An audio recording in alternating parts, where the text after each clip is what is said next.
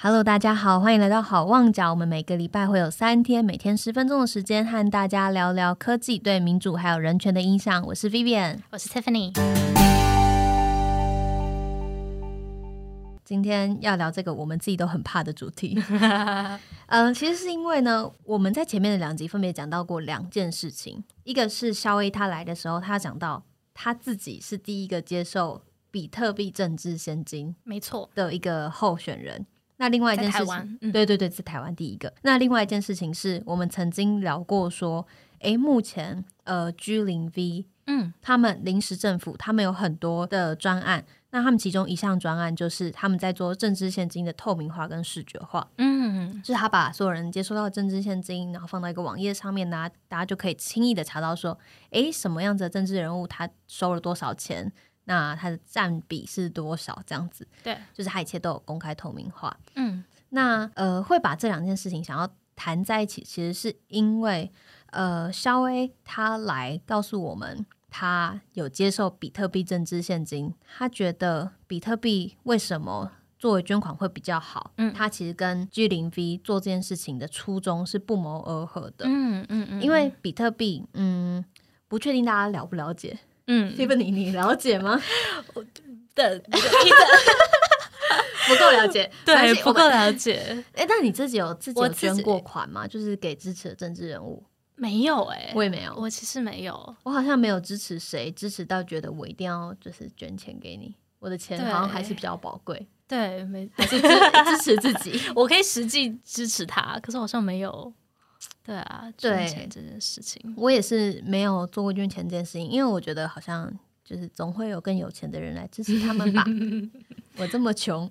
那呃，如果大家有听过区块链这个技术的话呢，大呃大家可能会知道是呃一想到区块链，大家就会想到去中心化。所谓的去中心化呢，就是你传统，比如说你要在银行里面存钱的时候，你都是必须要呃我到银行。然后我这个交易记录在银行的可能他们的账本上面，嗯，然后他们会知道我有这笔交易行为，对。那在这件事情之后，你的这个交易才可以成立。那这个这整个交易的行为会是由银行来做认证，对。但是呃，区块链技术它所谓的去中心化，就是它拿掉了这个银行第三方的角色。变成是你在账本上面的其他人跟你来一起认证你的这个交易行为，嗯哼，所以你这你的这个行为呢，呃，会被呃加密，所以大家不会知道你是谁，但是同时大家会看到有有有一笔交易在移动，对，大家会可以有办法理解到这个东西。那也因为这样子，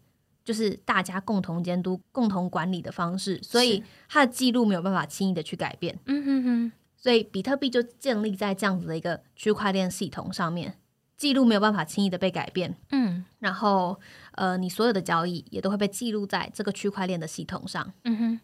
那因为这样子，所以肖 A 那时候就告诉我们，他觉得其实开始用加密货币来做政治现金是一个正确的事情，因为区块链技术的特色就是所有人都可以及时的在网络上查到每一笔交易，而且不用经过复杂的申请，或者是呃，也不需要任何单位的许可。所以，呃，政治现金其中一个非常重要的事情就是，哎，你要知道这个候选人到底收到了多少钱，嗯，呃，这些都是必须要公开透明的。但在现在的现行制度里面，呃，我们必须要做的事情是，我们要到监察院一笔一笔的查，嗯，所以我们根本没有办法，呃，马上的知道，而且你甚至到监察院去，据说还要你要付钱。才可以印那个哦，真的吗？对对对，他才会给你那个你查出来的政治现金资料。OK，所以呃，你想想看，如果今天区块链是让你直接哦放在这边，然后大家只要在网络上面就可以及时查到每一笔的政治现金，那不是帮助我们的选举文化更加的透明吗？对，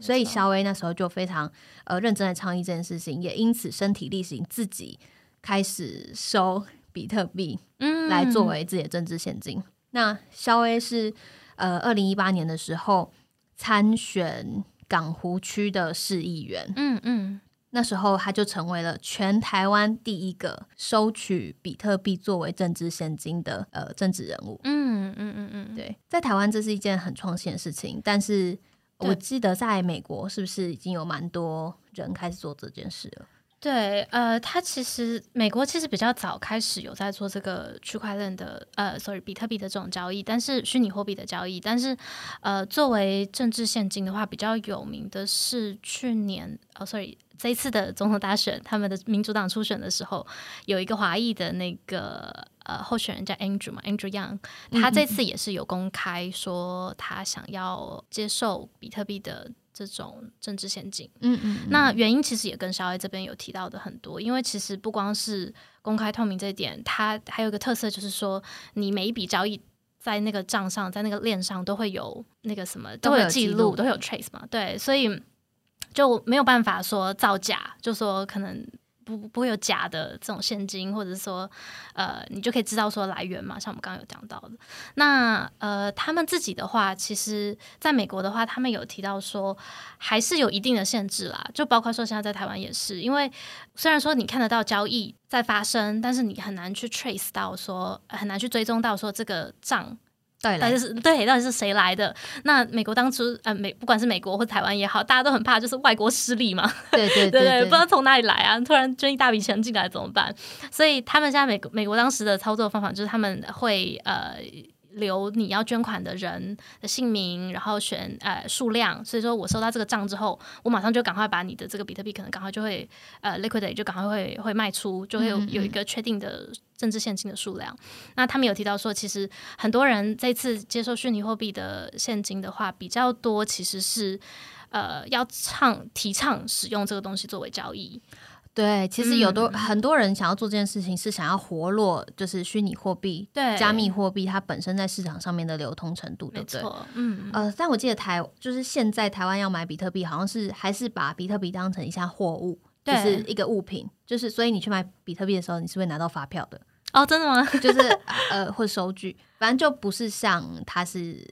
不，就是你，你不是拿到换汇水单，嗯哼，嗯哼，对对对，就是会有这样子的一个差异，所以你还是像是买东西。嗯，那肖 A 就说他那时候就遇到了一些呃蛮大困难，因为他哎，他那时候是说他总共最后收到的好像是三，好像两万台币。对对对对对，就是他收到的比特币是不到两万台币的，但其实已经不错，就代表有有人开始真的在呃跟着他一起实验这件事情，然后呃也有人愿意做这件事情。但它其实作为一个加密货币，因为它会有匿名的这个性质存在，对，所以我们台湾的那个选举法好像有规定说，政治现金来自海外的金额不能超过一万块台币，嗯哼，所以它的加密货币的收收入的金额，因为因为它完全不能确定你到底是国内啊国外到底哪里来的，所以它就是一律就是有规定说，哎，不能超过。一万块钱台币，嗯，所以你每次也只能做比较小额的捐款，对，这就是它可能比较麻烦的地方呢，也是一个比较大的限制啊。但是还是可以想象，就是如果说这样子的方式都可以落实在各式各样的政治现金上面的话，对，的确更公开，然后更透明的方式，也可以让民众更清楚每一个政治人物他们自己收在收政治现金的状况。嗯，但我说真的，如果我没有去查。居零 B 零市政府他们的网站，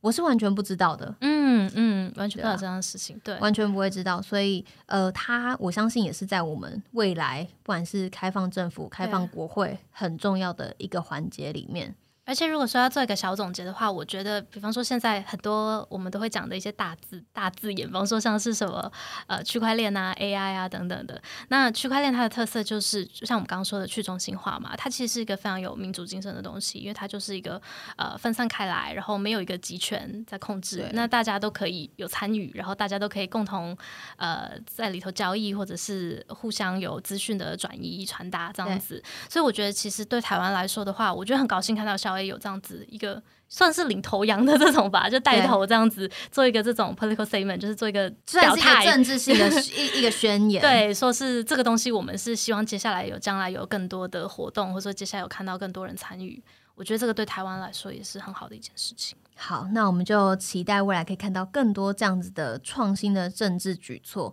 那如果对这个讨论有兴趣的话，也欢迎到点我们下面的链接进入我们 Hoping Crisis 的英文讨论，也可以把 Hoping Crisis 的英文讨论分享给你的朋友，外国朋友，especially。对，没错。谢谢大家，拜拜，拜拜。